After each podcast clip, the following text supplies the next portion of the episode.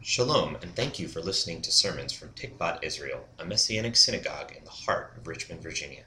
Listening to the podcast is great, but if you want the full experience, please join us Saturday mornings at 10 a.m. for our worship service. We are located at the corner of Boulevard and Grove, across from the Art Museum. For more information, you can visit our website at tikvatisrael.com. There you can support the ministry, learn more about Messianic Judaism, and contact us with any questions or comments. May Hashem bless you through the hearing of His word. This morning, about the subject that I've called our messianic calling. Just what is our messianic calling? How many of you like to fish? Any fishermen out there? Any fisher women out there? Yeah, maybe? Okay. Well, for about, I guess, seven or eight years, Mary and I lived in North Carolina near Lake Norman. Uh, it's a big man made lake near Charlotte. Like I said, it's a, it's a very large lake. Uh, it's, it's got lots of multi million dollar houses built around it. In fact, there are so many houses now and so many people on the lake in the summertime, it can get quite crowded out there. It's full of people. People with sailboats even used to say they hate, hated to go out anymore because there's so many motorboats and jet skis make the water so choppy. Imagine trying to, trying to fish on Lake Norman with all these motorboats and jet skis. Not much fun in that. All the boats are scaring the fish. Probably not going to catch anything. Then, too, was another fishing story I remember is when I was a kid growing up in New Jersey. A big deal every year was the opening of trout season, trout fishing season. And this occurred in the spring. Now, they used to stock the pond in our town with trout. The uh, state fisheries would come and stock it every year. So, when uh, trout season would open on April 1st, I want you to try to imagine this small lake, little pond in our town, in this park downtown, with fishermen all around the shoreline, waiting for the signal to start fishing. At exactly 8 a.m. on that April 1st, was one of the local policemen would be there sitting in his car, all these people waiting. You couldn't fish until it was time, and he'd be sitting there, and then what, at the stroke of 8 o'clock, he would honk his horn. Eh, eh, eh, it's like, okay, now you can start fishing.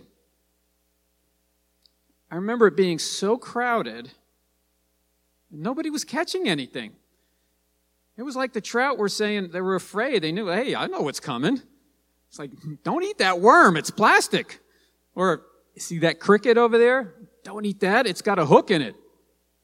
Doesn't sound like much fun in fishing, is it? Now, what if I told you there was a lake that not many people fished in? And it was full of beautiful fish. But hardly anybody fished there because it took a little extra effort to get there. Kind of like you had a, think of it sort of you had a hike to get to this lake. Took some effort. It wasn't convenient.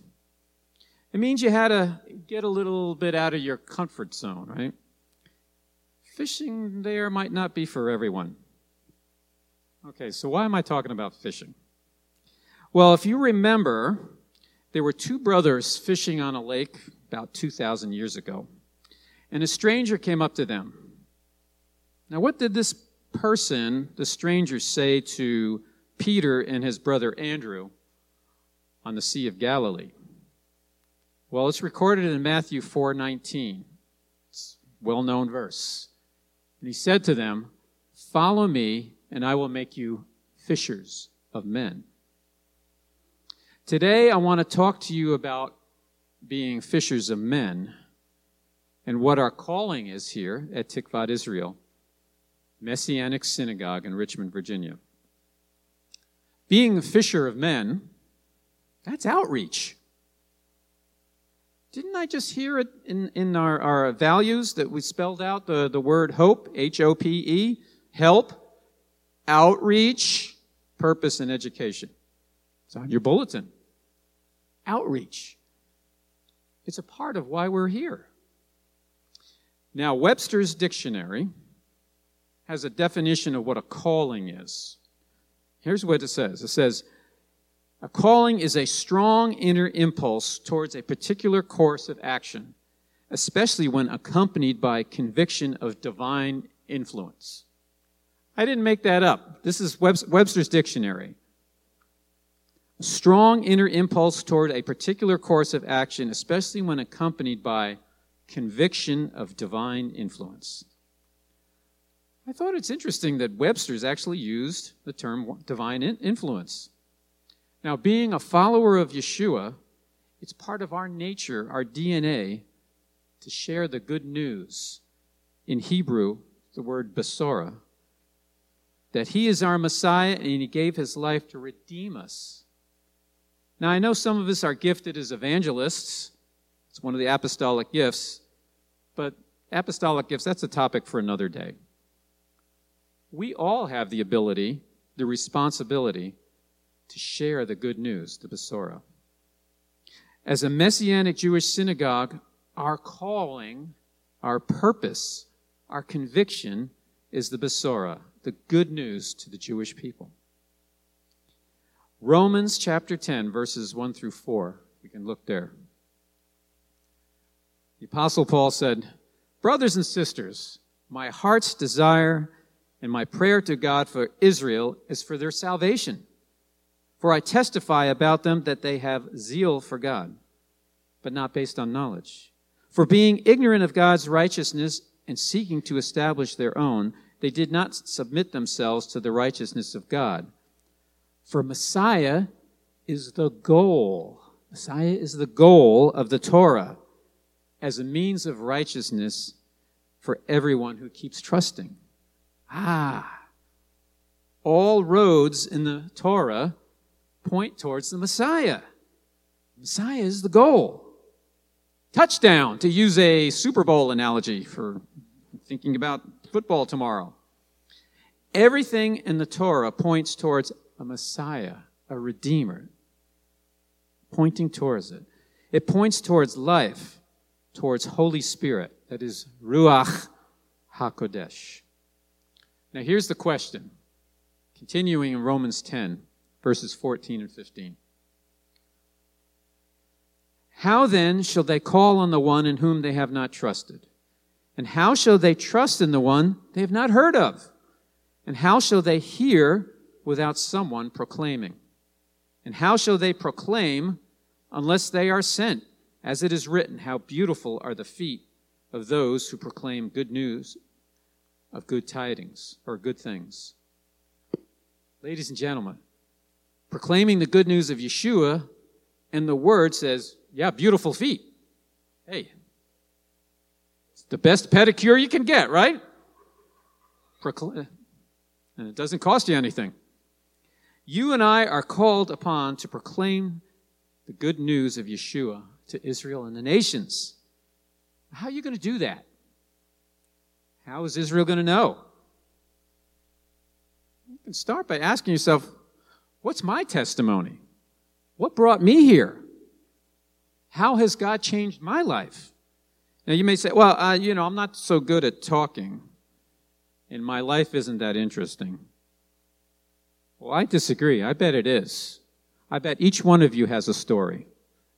Each one of you has a testimony that you could give and make a difference in someone's life. Because there's something, the testimony of your life, that could just click the light on, prick the heart of someone and make the difference in their life. Okay, what, what else can you do? Well, you can study the scriptures, of course. In particular, study the scriptures using a Tree of Life version or a complete Jewish Bible version. Tree of Life version is a, newer version that has a lot of input from messianic sources. Complete Jewish Bible is, was the first one that was put out by David Stern. Why? Because they have been translated with a Jewish perspective. They go back to the original Hebrew and have it from a Jewish perspective. Read the prophetic words of Isaiah and Zechariah talking about the coming Messiah. Read about the coming Messiah in Psalms. You can show in the Word that Yeshua was born a Jew, died a Jew, and remains a risen Jew today. Read Paul's letters, just like we saw here, especially in Romans, where he talks about Israel's distinct role in the body of believers. What other things can you do to strengthen your calling? How about take a Hebrew class? Right, Wayne? That'll strengthen you. Learn some Hebrew. Attend Wednesday night Torah studies here with our very own David Wine. Go visit the JCC, the Jewish Community Center. Learn more about Jewish culture. Spend time with Jewish people. Get to know them. Be a friend. Here's one of my other favorites. Why not go to Perly's Delicatessen? Eat some really good Jewish food. Mm-hmm. Done that many times. Hey, go visit the land of Israel. See an amazing and vibrant place that is the history of the Bible, yet is a living and breathing modern country. It's amazing to be there. You see ancient history and people living modern life. Very cool. If you're a Gentile member here at Tikvat Israel, I have a guide that will help you in your calling.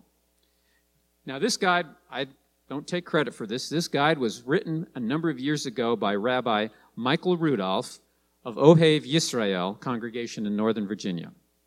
And it is written in the first person as though spoken by a Gentile member. And here we got the first, there's 10 points. So I'm going to go through these. It says, I am a Gentile and not a Jew because I am not a proselyte. That means I'm not a convert. And so far as I am aware, my physical lineage does not go back to Abraham, Isaac, and Jacob. I have been born again through my faith in Yeshua, and that means I was given a new spirit and an eternal life with God when I confessed my sins and asked Yeshua into my heart. It also means I've been grafted into the olive tree of Israel. There's that Romans reference again. Good studying point. Romans 11, 17 through 19. And have thereby become a citizen of the commonwealth. Ephesians 2, 11 through 13. Grafted into the olive tree. I always, that's such a beautiful analogy that God put in His Word. Gentiles are grafted into the body.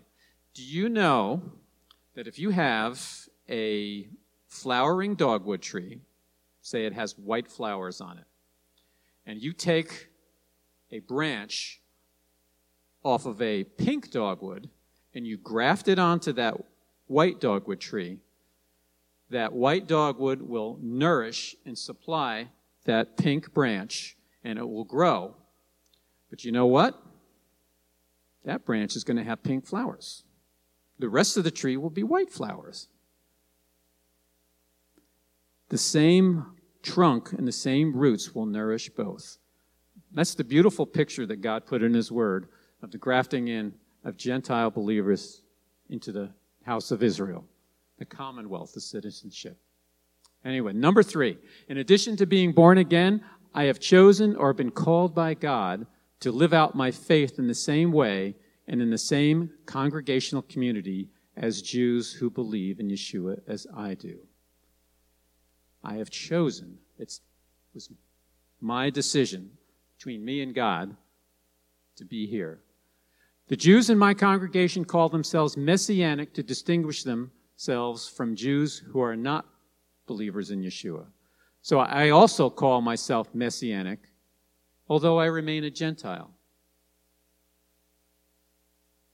It doesn't change Jew or Gentile, but to be a part of the community you become a Messianic Gentile. Both I and the Jews in my congregation practice a Judaism called Messianic Judaism. It is a faith, a form of Jewish practice, and a way of life that looks exclusively to the Bible, both the Old and the New Testaments, for final authority on God's Word, and looks to the Holy Spirit for interpretation, application, and guidance. Both Messianic Jews and Messianic Gentiles consider ourselves members in the Messianic Jewish community and the universal body of Yeshua. We are all part of that body. Number seven, both I and the Jews in my congregation consider that the commandments that were given to the ancient Israelites under the Mosaic covenant have application to our community today as well. For that reason, we seek to interpret and apply the scriptures literally when reasonable, but as the Holy Spirit directs. Because my congregation and I practice what we call Messianic Judaism, we call our congregation a Messianic Jewish congregation. This name reflects our belief in Yeshua as well as our Torah oriented practice that is often, but not always, expressed in similar ways as in non Messianic Jewish communities. By Torah oriented practice, we mean that we seek the Holy Spirit for understanding how to obey God's law in the new covenant and in our individual and corporate circumstances. We obey Torah out of love for God and Messiah. We do not consider obedience the source of our relationship with God and do not seek a relationship through it. It's important that it we are Torah oriented practice, but it does not mean a one law congregation. It means that we seek our relationship with the Lord through the Holy Spirit for understanding on how to obey God's law. The Jewish practices of my congregation establish its primary culture and lifestyle, but we also incorporate practices that come to us from other traditions. And these include contemporary praise and worship with instruments, dance. We have the bread and wine of Yeshua, the Shulchan Adonai, which we will actually celebrate next week. And speaking and receiving of prophetic words. Because we do not accept outside rabbinic authority over us, we are free to adopt certain cultural and rabbinic Jewish practices while not adopting others as we find these practices consistent with the spirit of the word. That's the important thing. Everything is to be cons- consistent with the Holy Spirit and God's word. The Jewish, let's see, one more, right?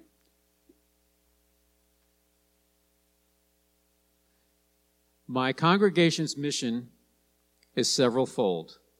First, we are a family of Jews and Gentiles who are committed to being an example of faith in Yeshua and in holy new covenant Jewish living. Second, we are a community that is dedicated to upholding, strengthening, praying for, discipling, protecting, and providing for each other as each of us has needs and as the Holy Spirit directs. Third, we are a community that seeks to convey our faith and traditions to our children and their children. Fourth, we seek to provide a congregational home for Jewish believers in Yeshua and for believing Gentiles called to serve Yeshua within our Messianic Jewish community. Fifth, we seek to reach out with the Word of God to all who do not yet know Yeshua, first to the Jew, but also to those of the nation.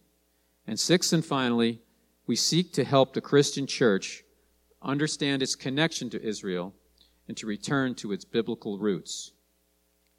Now, back to that fishing analogy that I started with. Why was I talking about crowded fishing holes and virtually empty fishing holes with few fishermen? There are lots of wonderful churches in Richmond. Some are big, some are small. Some are contemporary, some are traditional.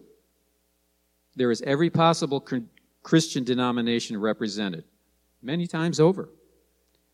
And when it comes to outreach, there's lots of fishing going on. Of course, sometimes the more I thought about it, in actuality, there may be a lot of people watching fishing going on with a few people fishing. But the shoreline is crowded. They're watching other people fish. But there's only one Tikvat Israel. Tikvat Israel means the hope of Israel. Our calling is unique. Our vision is to bridge and restore relationship between Yeshua, the Jewish people, and the nations. We are a synagogue. We're not a church. There's nothing wrong with churches, but we're not a church. We're a synagogue. We're a messianic synagogue. And we bridge the gap between the Jewish people and the nations. And the one that's holding up that bridge span, well, that's Yeshua. What you have here is very unique and very special. Don't take it for granted. You have a young Jewish man who is your rabbi. He's a great teacher. He loves you and he cares for you deeply. He needs your prayer. He needs your prayers and your support too. We, the leadership here at Tikvat Israel, we're very thankful for you. We thank you for your willingness to volunteer, for your service, for your prayers, for your financial support, and for your friendship. You know, we may never fill a 5,000 seat auditorium, but what we do here is a calling. It has purpose and it has meaning. It has a place in God's kingdom. You know, Rabbi Jamie Cowan, who was our founding rabbi of this congregation, he once reflected on a big decision that he had to make many years ago. See, he was living and working in Washington, D.C. And he could continue working there. He, was, uh, he, he, worked in a senator's office. He was a lawyer. He was a successful lobbyist, doing very well, could probably rise up in the political realm. Or he could leave that job and become the rabbi of a fledgling messianic congregation in Richmond, Virginia. Well, the Lord spoke to Jamie, and he said, Jamie, if you stay here in D.C., on the one hand, you're going to become great in this world. You'll be very successful. On the other hand, you can become great in my kingdom. Jamie chose the latter. You have a choice every week where to worship and fellowship. You have a choice whether even to worship and fellowship at all. If God has put it upon your heart as a Jew, as a follower of Yeshua, to continue to live as a Jew, then this is your home. This is your synagogue. If God has put it upon your heart as a Gentile who is a follower of Yeshua to come alongside and build a congregation for Yeshua, within the house of Israel, then this is your home too. Together and with the Lord's help, we can do mighty things in His name. Shabbat Shalom.